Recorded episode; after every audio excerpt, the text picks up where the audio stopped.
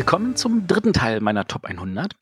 Und heute spreche ich über all die Spiele in meiner Top 100, die mit D oder E anfangen. Das sind tatsächlich genau zehn Stück. Das ist, finde ich, sehr, sehr praktisch. Ähm, fangen wir doch gleich mal an mit äh, Descent äh, Second Edition. Ein, wie ich finde, mit der beste Dungeon Crawler, den es gibt. Ähm, ich bin natürlich auch so einer, der in seiner Jugend mit Hero Quest aufgewachsen ist und später dann Warhammer Quest gespielt hat und natürlich eine Menge tolle Erinnerungen dran hat, weil das vor allem halt auch ein Rollenspiel war ohne Rollenspiel, sondern in erster Linie halt mit Hack und Slash und Suchen im Dungeon und so. Und da gibt's immer wieder Überraschungsmomente und das hat mir immer Spaß gemacht. Aber als jemand, der oft den Dungeon Master mimt, ist es halt nicht ganz dasselbe. Und ähm, ich finde, Descent, der, das löst das Problem ganz, ganz grandios, weil es halt nicht wirklich ist, hier Heldengruppe gegen Master oder sowas. Und der Master muss ja einfach nur gucken, dass er sie durchführt mit viel Herausforderung, sondern hier wird halt wirklich in einer Form gegeneinander gekämpft, dass beide Seiten eigene Ziele verfolgen und diese tatsächlich komplett unterschiedlich sein können. Und man kann theoretisch auch aneinander vorbeispielen, aber interessanterweise sind die Sachen immer so gestaltet, dass das halt nicht passiert, sondern dass das halt tatsächlich äh, total spannend ähm, ist, weil man an, an bestimmten Punkten sich irgendwie kreuzt. Da gibt es natürlich einfache Aufträge, wo äh, der eine nur den anderen irgendwie platt machen muss, aber es gibt auch komplexe Aufträge, wo der eine sagt, ich muss das einsammeln und dann da rausgehen, während der andere sagt, ja, ich muss aber das einsammeln und auf der anderen Seite rausgehen. Und äh, der Aufbau des Dungeons dann relativ einfach gestaltet ist, dass man sich dann irgendwie doch behaken muss. Ähm, Descent ist so abwechslungsreich, so vielseitig. Ähm, das ist für mich einfach grandios und ähm, definitiv das Beste. Wenn ich Descent nicht hätte wählen dürfen, dann wäre meine Alternative gewesen The Others. Ähm, was jetzt überhaupt nicht nach einem Dungeon Crawler klingt, aber effektiv genau dasselbe ist. A kämpft gegen B, wobei hier natürlich die Aufträge einfach nur nicht so abwechslungsreich sind. Ich glaube, The Others hätte viel, viel mehr Chancen, wenn man da viel mehr reinpacken würde äh, viel mehr ausbauen würde. Ich glaube, da, da könnte das Spiel könnte da noch mal leuchten. Ähm, aber für das, was fehlt, ähm, da ist halt einfach Descent grandios. Ähm, von da aus gesehen, dicke Empfehlung. Ähm, ich verstehe jetzt leider nicht, warum äh, das so sehr abgehakt wird von ähm, Fantasy Flight Games. Descent war eine Zeit lang das bestverkaufte Brettspiel, das sie je hatten. Dann haben sie einfach mal ein halbes Jahr lang gar nichts gemacht und dann halt das Imperial Assault auf den Tisch gepackt äh, als neues Descent, aber es ist halt doch nicht dasselbe Descent und vor allem Imperial Assault wird tatsächlich sehr, sehr gerne One versus One gespielt und auch weil das halt auch als Turnierformat unterstützt wird. Ähm, wenn man das halt genauso spielt wie Descent, also als Gruppe gegen den einen mit verschiedenen Aufträgen und Kampagne, ähm, dann ist das wirklich gut und nah dran, aber ich finde, Descent fühlt sich dann doch noch mal in sich logischer und besser an. Also für mich halt die dicke Empfehlung. Das zweite Spiel, das ich heute erwähnen möchte, ist, ähm, das spiele ich noch gar nicht so lange, aber es hat mich sofort gefangen. Und ich glaube, als ich das, erste Mal gespielt habe, vor vielen, vielen, vielen Jahren, war ich einfach noch zu jung und habe nicht begriffen, worum es geht. Ich, die Rede ist von Diplomacy. Das hatte der Uwe Mölter vorgestellt in unserer Weihnachtssendung äh, zu Bonanza. Ähm, und Diplomacy hat ja den, den irrsinnigen Vorteil, das ist äh, eine kurze Regel, das ist ein Brett mit ein paar Dingern und das Spiel findet eigentlich abseits des Brettes statt. Es ist so eine Art Verhandlungs- und Diskussionsspiel. Ähm, man könnte es schon fast als Partyspiel bezeichnen, aber es nimmt verdammt viel Zeit ein. Ähm, ich habe eine Live-Runde mal gespielt in äh, Mallorca und wir haben nach, ich glaube, wir haben zehn Runden gespielt dann haben wir abgebrochen. Diese zehn Runden haben schon zehn Stunden eingenommen, ähm, weil man muss halt mit jedem diskutieren. Man trifft sich, man äh, geht weg vom Brett, das Brett steht irgendwo in der Mitte, man verteilt sich irgendwie auf verschiedene Räume, Orte. Äh, man diskutiert mit jedem, was machst du, was mache ich, ähm, was kann man Sinnvolles machen. Ähm, und natürlich verspricht man dem einen A und dem anderen B und irgendjemand muss man hintergehen, früher oder später. Ähm, wobei es eigentlich wirklich wichtig ist, dass man irgendeinen Verbündeten hat, den man von Anfang bis Ende vertrauen kann, der einen nicht hintergeht. Und äh, das Problem war wirklich, nach diesen zehn Runden waren noch immer alle sieben Spieler im Spiel. Es ist ja so, irgendwann, früher oder später, fällt ja irgendein Spieler raus. Und sobald der erste Spieler rausfällt, ähm, wird es natürlich einfacher, weil dann irgendwie die anderen entsprechend wachsen, ähm, zu gucken, dass man den nächsten rausfallen lassen kann. Und nur dadurch ist dieses Spiel auch beendbar. Ähm, ansonsten habe ich mehrere Runden online gespielt mit irgendwelchen Leuten, wo man sich irgendwelche Chats und E-Mails und über Twitter oder so unterhält. äh, beziehungsweise unterhalten hat. Ähm, ich hatte da ganz tolle Runden, ganz abwechslungsreiche Runden, habe schon die verschiedensten Länder gespielt und äh, dadurch, dass das so nebenbei läuft, dass man halt so seinen Zug macht und einmal die Woche oder alle zwei Wochen oder je nachdem, wie man spielt, vielleicht auch alle drei Tage äh, einen Zug abgeben muss, ohne dass es viel Zeit in, ansonsten in Anspruch nimmt, funktioniert das eigentlich wirklich hervorragend und äh, ist etwas, was ich, glaube ich, immer nebenbei spielen werde. Und wenn die aktuelle Partie vorbei ist, werde ich gucken, dass ich eine neue irgendwo wieder finde. Daran sollte es erfahrungsgemäß nicht scheitern. Also wer, wer gerne verhandelt, wer wirklich gerne dieses ähm, diese, diese, diese Optionen haben möchte, dass das Gefühl haben möchte, wirklich auch äh, Entscheidungen zu treffen, die etwas weitreichender sind und die außerhalb dessen ist, was das Regelwerk abbilden kann, dem lege ich Diplomacy ganz, ganz dick ans Herz. Ähm, es hat sich für mich wirklich in diese Top 100 reingespielt innerhalb von nicht mal im Jahr. Äh, und ich kann mir nicht vorstellen, dass ich je aufhören würde, Diplomacy zu spielen. Und ich freue mich darauf, mal mit Uwe Mölter am Tisch zu spielen, auch wenn das dann wieder ein ganzes Wochenende einnehmen wird. Kommen wir zum dritten Spiel auf dieser, an diesem heutigen Tage und das ist Ebbe und Flut, ein Zwei-Personen-Spiel von Adlung. Adlung ist ja dafür bekannt, dass sie nur so kleine Kartenpäckchen machen, wo genau 66 Karten drin sind. Und Ebbe und Flut ist ein Spiel, wo die Spieler versuchen müssen, ihre Karten von einer Ecke des Spielbretts zur anderen zu bringen, wo sie dann rauskommen und Punkte zählen. Und äh, auf den Karten sind einfach nur äh, ein Buchstabe und eine Zahl drauf. Die gehen von A1 bis E5. Und da die Reihen und Spalten sind jetzt nicht äh, in dem Sinne bemerkt, äh, markiert oder so, aber man hat halt seine drei Einstiegsfelder in seiner rechten unteren Ecke und man muss halt nach links oben. Und man kann halt seine Karten, wenn man sie nimmt, halt an eine dieser drei Stellen legen. Und wenn man in derselben Reihe oder in derselben Spalte zwei Karten hat, die dieselben Buchstaben oder dieselbe Zahl haben, dann darf man, muss man eine dieser beiden Karten in, äh, nach, also nach oben oder nach links schieben, damit diese po äh, Position aufgelöst wird. Also wenn ich in derselben Reihe zwei A's habe, muss ich eine davon nach oben schieben, damit sie nicht mehr in derselben Reihe sind. Und auf diese Weise bewegen wir halt die Karten. Und wir versuchen natürlich zu gucken, dass wir da Kettenzüge reinkriegen, dass ich sage, oh, guck mal, ich kann den bewegen, daraufhin kann ich jetzt den bewegen, daraufhin kann ich jetzt den bewegen und so weiter. Und damit versuche ich halt auf die gegenüberliegende Ecke zu kommen. Und mein Gegner läuft mir aber halt entgegen. Das ist so ein bisschen wie, ja, wie bei Descent vorhin schon erwähnt. Also äh, er, er, er hat halt dieselben Regeln, aber er läuft halt an, äh, auf die andere Richtung. Und es kann halt passieren, dass wenn ich eine Karte auf ein Feld lege, dass da eine gegnerische Karte liegt, dann decke ich diese zu. Dann ist die für ihn nicht mehr da. Er muss warten, bis ich meine Karte wegbewegt habe, damit er die Karte darunter wieder bewegen kann. Und genauso kann es halt auch mir passieren, dass er mit seiner Karte meine zudeckt. Und es kann auch passieren, dass da ein Kartenstapel ist, wo fünf, sechs Karten übereinander sind. Man darf mit seinen Karten natürlich nicht auf seine eigenen springen ähm, und umgekehrt. Und das ist ein total einfaches Spiel. So viel Platz braucht es nicht. Ich habe schon in Zugabteilen gespielt. Ähm, es ist überschaubar von der Spieldauer. Es ist total easy und es kostet keine 10 Euro. Und ähm, wer ein wirklich spannendes Zwei-Personen-Spiel haben will, das auch heute noch fesselt nach fast 20 Jahren, ich glaube, so alt ist es schon, ähm, es ist aus den 90ern, damals hat sie Jury sogar auf die Empfehlungsliste gepackt. Ähm, den kann ich das weiterhin an, die, an, an guten Gewissens empfehlen. Ebbe und Flut. Ein Spiel, das auch schon ein bisschen älter ist, leider vom Verlag ähm, nicht mehr äh, rausgebracht wird, ist Egizia. Das ist erschienen bei Hans im Glück von einem, von einem Quadro, wollte ich sagen, also von vier italienischen Autoren. Die haben sich da irgendein schönes Synonym gegeben auf der Schachtel, damit die Schachtel nicht überquillt von Namen. Und bei Egizia, da haben wir halt einen theoretischen Worker-Placement-Spiel und da haben wir halt den Nil. Das Coole daran ist eigentlich, das war mehr oder weniger das erste Worker-Placement-Spiel, wo man von links nach rechts einsetzen musste. Soll heißen, immer wenn einer sich auf eine Position gesetzt hat, hat er alle Aktionsfelder, die oberhalb dieser Position war, für sich selber ausgeschaltet. Man konnte immer nur in eine Richtung einsetzen. Ähm, die Karten, die aber ausgelegt wurden mit den Aktionen, die waren mehr oder weniger zufällig. Das heißt, wenn wenn es da eine Karte gab, die man unbedingt haben wollte und die ist weiter unten gewesen am Nil, dann ist man relativ weit vorgesprungen und hat sich dadurch halt viele Aktionen selber genommen. Ähm, die Aktionsfelder selber teilten sich in zwei Hälften auf, nämlich einmal die Hälfte, die fix ist, die immer dieselbe an derselben Position ist. Das waren besonders Felder, um seine Arbeiter zu entwickeln und äh, zu bauen. Und das andere waren halt diese Kartenfelder, wo man halt äh, spezielle Fähigkeiten bekommen hat, äh, Nachschub, äh, solche Sachen.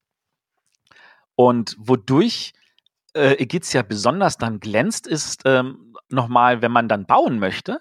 Jeder hat vier äh, Bauarbeiter, also vier Arbeiter.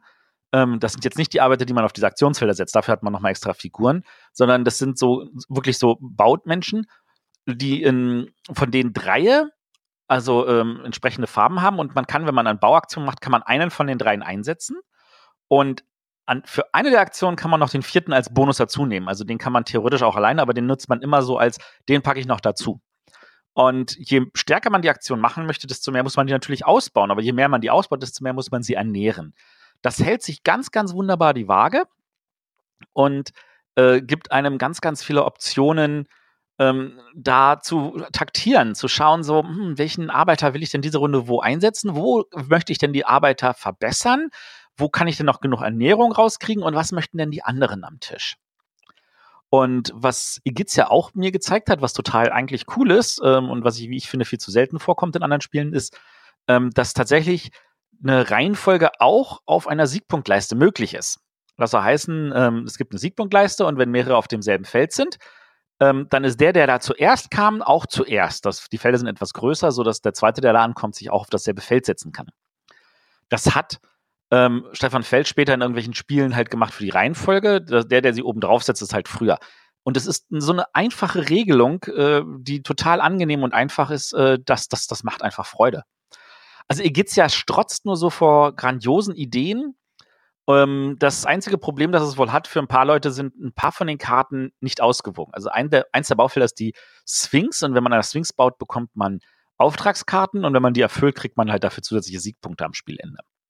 Und da gibt es halt zum Beispiel einen, die sagt, du für je zehn Siegpunkte, die du hast, kriegst du nochmal einen Punkt extra, was sehr, sehr, sehr viele sein können, da man ja in so einem Spiel locker irgendwie 100 Punkte zusammenkriegt, sind das bis zu 10 Siegpunkte und die meisten anderen Auftragskarten geben weniger vor allem diese gibt auf jeden Fall Punkte, weil man hat ja irgendwelche Siegpunkte, während bei den anderen muss man irgendwas erfüllen, wie du musst mindestens vier an der Pyramide gebaut haben oder mindestens zwei an jedem der vier Bauwerke und solche Sachen, ähm, während die einfach nur so Punkte gibt. Aber ich persönlich habe das nie als so entscheidend empfunden. Ähm, entscheidender empfand ich immer, dass man viele von diesen Karten hat, also das an der Sphinx muss man bauen. Aber da, wenn das alle wissen und wenn man das mit Neulingen spielt und sagt, das da darfst du nicht ignorieren, da musst du dran, ähm, dann funktioniert das auch. Interessanterweise, man kann aber nicht. Und da kommt nochmal so das dazu, ähm, das ist halt ein Worker Placement. Auf jedem Feld darf nur einer. Bei den drei Bauaktionen, da dürfen aber alle bis auf einen. Das heißt, wenn man zu viert spielt, äh, können bis zu drei Leute an der Sphinx bauen und einer geht leer aus. Und man muss halt darauf achten, dass man das nicht jede Runde ist. So, das sind so diese Kleinigkeiten. Äh, wie gesagt, Egizia von mir immer noch eine Empfehlung. Wer das irgendwo auf einem Trödel findet oder sowas, zugreifen oder Secondhand einfach auf jeden Fall noch kaufen echt, echt wirklich schön. Und ähm, Hans zum Glück hat natürlich noch viele andere coole Spiele gemacht und da zählt, ähm, ich glaube, das kann man wirklich als den Klassiker nehmen, ähm, El Grande. El Grande ist grandios davon, dass es das allererste Spiel war, das mir Multi-Use-Karten gegeben hat. Das ist ja etwas, was ich wirklich, wirklich, wirklich schätze. Man hatte halt mit diesen, äh, mit den Aktionen, mit denen man geboten hat, mit den Karten auf der Hand, hat man versucht rauszukriegen, ähm, an welcher Position kann ich mich reinschummeln und wie viel Nachschub hole ich mir. Das musste man nämlich beides kombinieren, ähm, um halt zu gucken, so, bekomme ich noch an die Aktion ran, muss ich darauf verzichten, bringt es mir überhaupt das daran zu kommen oder habe ich überhaupt nicht genug Personen, um dann die Aktion auch vollständig auszuführen. Da ist wirklich eine Menge drin. Die Jury war ziemlich, ich sag, man sagt im Englischen so schön bold, also ziemlich äh, äh gewagt, ähm, mutig, äh, da wirklich das Spiel dann äh, zum Spiel des Jahres zu machen. Das war eine Jury, die gerne komplexere Spiele haben wollte. Äh, und bei El Grande erinnere ich mich noch, das war total cool. Das war dann wirklich so nach, also Siedler war ja ein riesen Einschlag in der Szene, auch außerhalb der Szene und ein Riesenerfolg. Und ähm, der Radiosender Fritz hier in Berlin-Brandenburg hatte dann, äh, als El Grande Spiel des Jahres wurde, äh, einfach mal vier Leute per, per Sendung aufgerufen, bei denen im Studio vorbeizukommen. Und die haben dann den ganzen Tag El Grande gespielt und dann haben sie alle Viertelstunde, halbe Stunde, haben sie reingeschnitten und haben so ein paar O-Töne rausgeholt. Und die haben das wirklich den ganzen Tag gespielt. Und am Ende des Tages meinten sie, das ist so genial, wir, wir brauchen das alle vier. Und ich glaube, das war eine Werbeaktion, die werde ich mein Leben nicht vergessen, weil die wirklich, wirklich toll war. Ähm, und die eigentlich Radiosender auch heute noch machen könnten. Es ist ganz einfach zu sagen, hey, hier, wir haben das Spiel des Jahres, wir holen uns einfach mal vier Hörer ran, man, man, man zieht ein bisschen Hörerbindung ähm, und man, man bringt das einfach in die laufende Sendung immer wieder rein. Und äh, das ist vielleicht etwas, was irgendwelche zukünftigen Spiel des Jahresgewinner vielleicht einfach nochmal angehen könnten. Das muss ja nicht mal am Tag sein, wo das Spiel des Spiel des Jahres wird, das kann auch an anderen Tagen sein. Aber das ist, denke ich, nochmal was ganz total Cooles, wenn die Leute einfach hören, wie viel Spaß die Leute haben, den ganzen Tag das Spiel spielen und davon nicht abkönnen. Also El Grande, um nochmal ein bisschen aufs Spiel zurückgehen, äh, es ist ja eigentlich ein Area-Control-Spiel. Also man, es gibt verschiedene Gebiete, man versucht diese äh, irgendwelche Mehrheiten zu haben. Es gibt immer den Granden, äh, in dessen Region man nicht einsetzen darf, sondern nur in benachbarte. Äh, man muss halt gucken, dass man den entsprechend bewegt, damit man bestimmte Bereiche schützt, damit man bestimmte Bereiche einsetzen kann oder auch nicht einsetzen kann. Es gibt ein paar Erweiterungen. Ähm, die zwei regulären Erweiterungen finde ich jetzt nicht so doll. Wirklich cool finde ich die Erweiterung mit den Karten. Und zwar ist es die, wo die Aktionen mit der Gebiets-, also mit der, mit der äh, Beatkarte kombiniert sind. Das ist dann nochmal irgendwie gefühlt äh, eine Nummer heftiger. Und für die, selbst für diese Erweiterung gibt es nochmal zusätzliche Bonus-Erweiterungskarten, was eigentlich total witzig ist. Aber für mich ist El Grande definitiv ein Klassiker und äh, wer das Spiel nicht hat, äh, Hans im Glück hat vor ein paar Jahren eine große Big Box rausgebracht, wo alles drin ist und noch was Neues. Und das ist auf jeden Fall eine dicke Empfehlung. Also El Grande sollte man im Spielregal haben, sollte man gespielt haben, hat nichts von seinem Charme eingebüßt, ist immer noch grandios. So, ähm, dann sind wir schon bei Elysium. Elysium ist ein Spiel, das sogar von der Jury nominiert wurde, was aber gefühlt danach komplett untergegangen ist. Und ich glaube, es hängt damit zusammen, dass das Spiel, so wie es erstellt wurde, rund ist und eigentlich, man guckt sich an und sagt, hey, was hier alles an Erweiterungen möglich sind, neue Völker, äh, neue Spielrichtungen oder auch die, die schon sind, einfach zu erweitern. Aber in der Richtung ist nichts passiert. Und äh, Space Cowboys, die ja angefangen haben mit Splendor und danach ähm, dieses äh, Black Fleet, also die eigentlich erstmal leichte Spiele gemacht haben, haben damit Elysium einen richtig dicken Kracher hingelegt, der etwas komplexer ist. Ähm, danach haben sie dann noch einen Wink rübergefunden zu Time Stories und Sherlock Holmes und also eher so Geschichtenerzählspiele, während Elysium halt eigentlich keine Geschichte erzählt, sondern ein knallhartes Strategiespiel ist. Ähm, das, das Coole ist halt, man hat, äh, um sich Karten nehmen zu können, muss man halt bestimmte Säulen vor sich haben. Und also es gibt äh, Karten, die sagen zum Beispiel, du musst eine grüne und eine gelbe Säule haben. Und wenn du nur eine grüne oder nur eine gelbe hast und nicht mehr beide, dann darfst du die halt nicht mehr nehmen. Aber dafür, dass du eine Karte genommen hast, musst du eine deiner Säulen ablegen. Und äh, das muss jetzt keine von den grünen oder gelben sein, wenn das die Verkauf war, sondern irgendeine. Und dann guckt natürlich, aha, was will ich denn haben? Die gesamte Auslage für die Runde ist ja bekannt.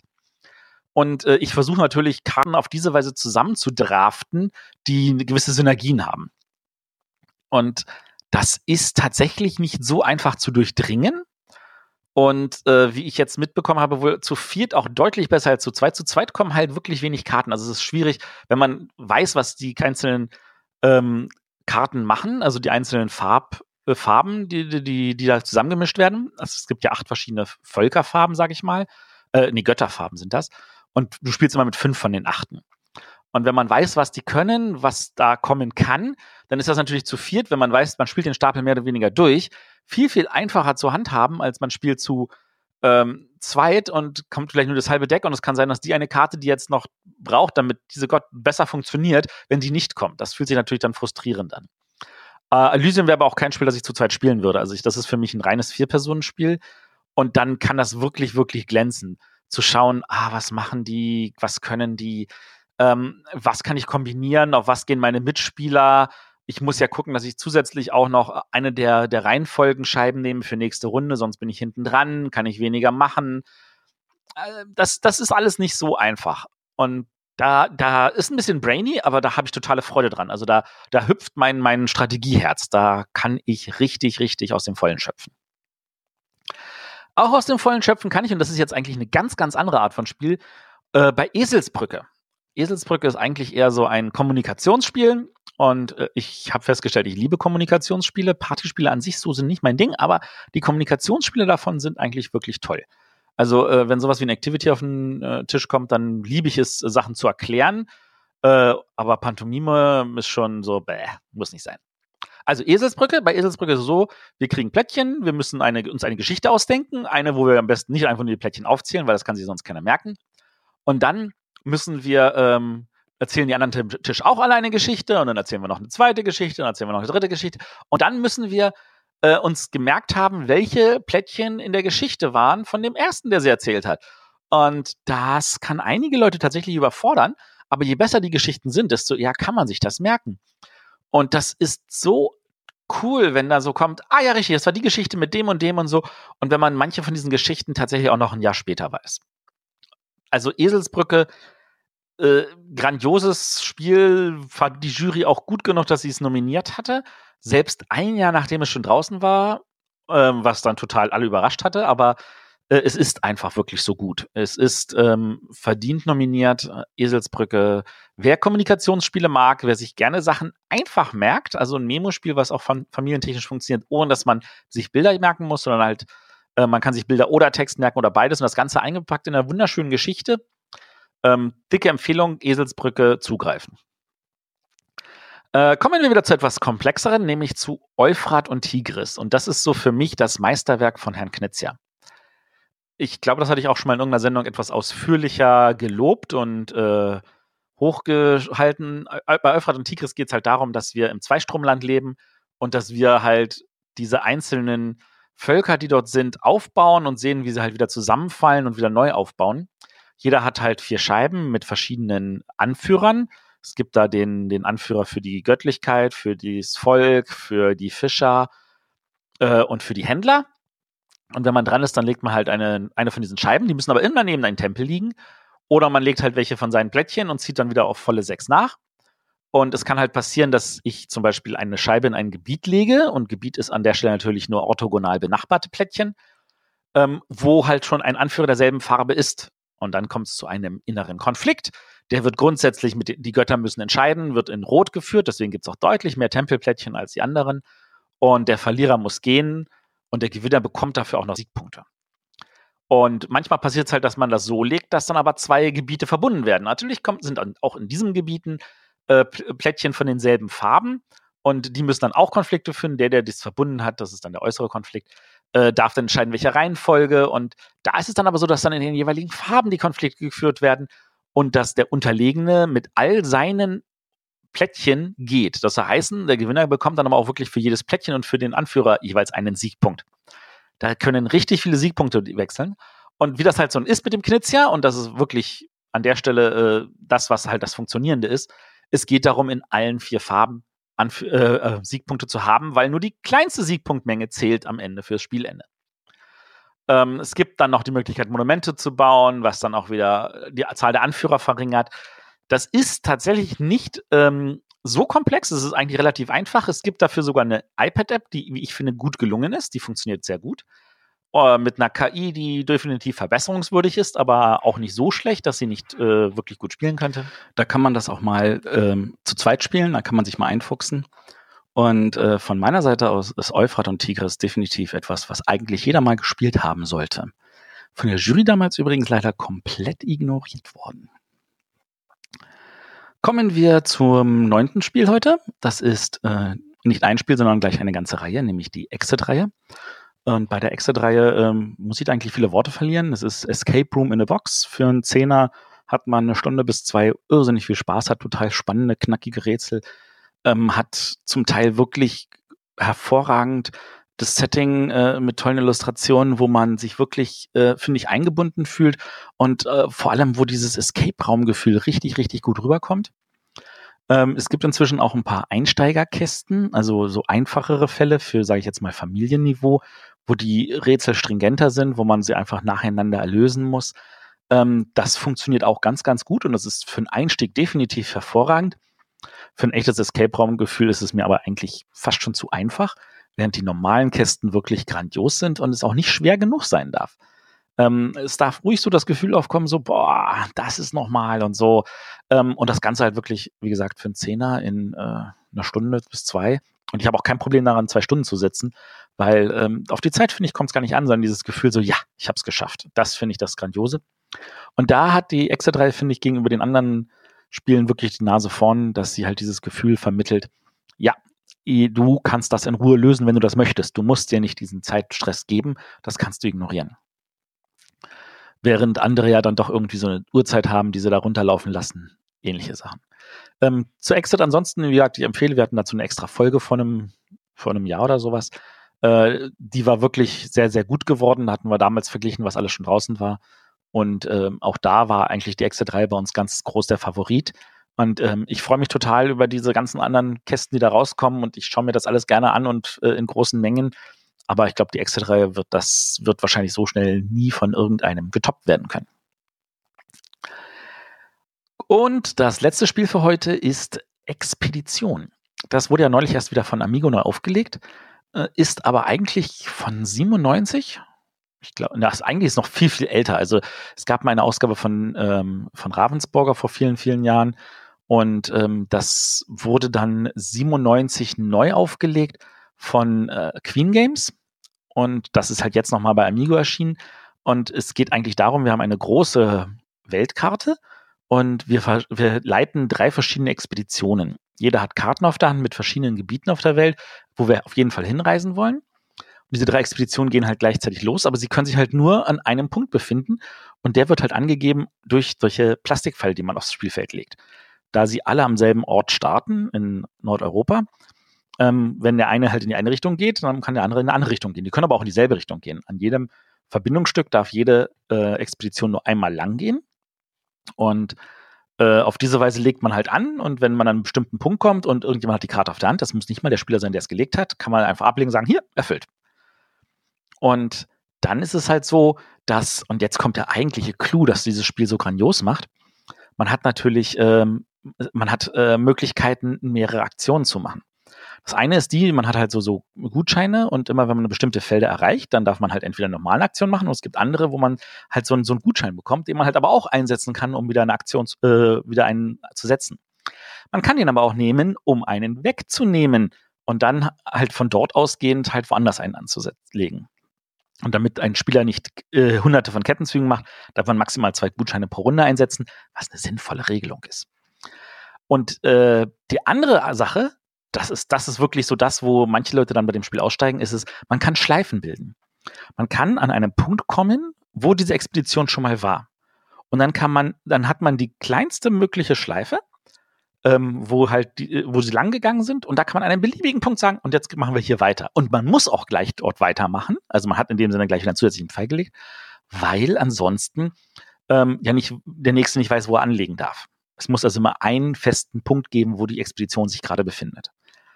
Und äh, auf diese Weise kann man dann, also wenn man sagt, oh, ich mache hier eine Schleife und ich lege den. Oh, und dann nehme ich einen Gutschein, ich nehme den weg, ich habe wieder die Schleife, ich kann woanders hinlegen. Da kann man einige Züge machen und richtig, richtig viel rausleisten. Und es kann halt auch passieren, dass man größere äh, Schleifen legt und dass man ähm, Bereiche legt, wo die Leute dann da sagen, boah, und das geht jetzt um die halbe Welt. Äh, deswegen gibt es natürlich auch noch eine Limitierung in der Anzahl von ähm, Pfeilen, die jede Expedition nur legen darf. Ähm, wer zuerst alle seine Handkarten los hat, hat mehr oder weniger noch, nicht gewonnen, sondern man kriegt ja für jede Karte, die man losgeworden ist, einen Punkt. Jede Karte, die man auf der Hand hat, ist minus einen Punkt. Ähm, es ist daher natürlich leichter, wenn man alle losgeworden ist, zu gewinnen. Aber es gibt noch offene Aufträge und bei denen ist es dann so, dass diese natürlich ähm, für alle zur Verfügung stehen. Das heißt, man möchte derjenige sein, der dran ist, wenn man dahin geht, damit man das einsammeln kann, weil das zusätzliche Pluspunkte sind. Ähm, ansonsten gibt es natürlich Felder, die kann man vorher belegen, kann sagen, hier, da will ich auf jeden Fall hin. Damit verrät man an, welche Sachen man auf der Hand hat. Und wenn man das einsammelt, kriegt man zusätzlich einen Pluspunkt. Und wenn man es nicht eingesammelt hat, kriegt man einen Minuspunkt. Das ist, wie ich finde, ein wirklich grandioses Spiel, aber für mich vor allem natürlich, weil ich das sehe. Man muss es sehen können. Man muss dieses Gefühl haben, man muss in Schleifen denken, man muss optisch gucken können und sehen können, was da passiert. Und äh, ich habe das persönlich gemerkt, als die gute alte Pöppel Revue, die es ja nun schon doch sehr, sehr lange nicht mehr gibt, die hatte auch immer so, so Bereiche mit Rätseln und die hatten da mal, ich glaube, zwei Jahre lang nur Rätsel zur Expedition. So grandios war dieses Spiel, dass da auch wirklich so viel möglich war. Und wo ich dann drauf geguckt habe und gesagt, ja klar, ich mache das so und so. Und auch da musste ich zum Teil ein bisschen länger denken. Aber ich habe es halt zum Glück immer rausgekriegt. Und das sind so Rätsel, wo ich mir denke, ja, die könnten übrigens auch in eine extra 3 reingehen, wobei da die Erklärung der Regeln vielleicht zu komplex sein könnte. Ähm, also für mich definitiv ein Spiel, was mir einfach Freude bereitet, was ich total liebe, was keiner mit mir spielen will, weil ich immer gewinne, ähm, was mir aber nicht stört, weil ich habe einfach total Spaß dran. Also dicke Empfehlung, Expedition. Ja, das war meine Top 10 Teil 3. Alle Spiele, die mit D oder E anfangen. Das meiste war mit E, es war so viel mit D war gar nicht. Oh, und nächstes Mal mache ich weiter mit allen Spielen von F bis H. Das sind ja, sind ja gleich drei Buchstaben. Das sind ja dann doch nicht so viele. Hm. Egal. Wir hören uns dann wieder. Bis dann. Tschüss.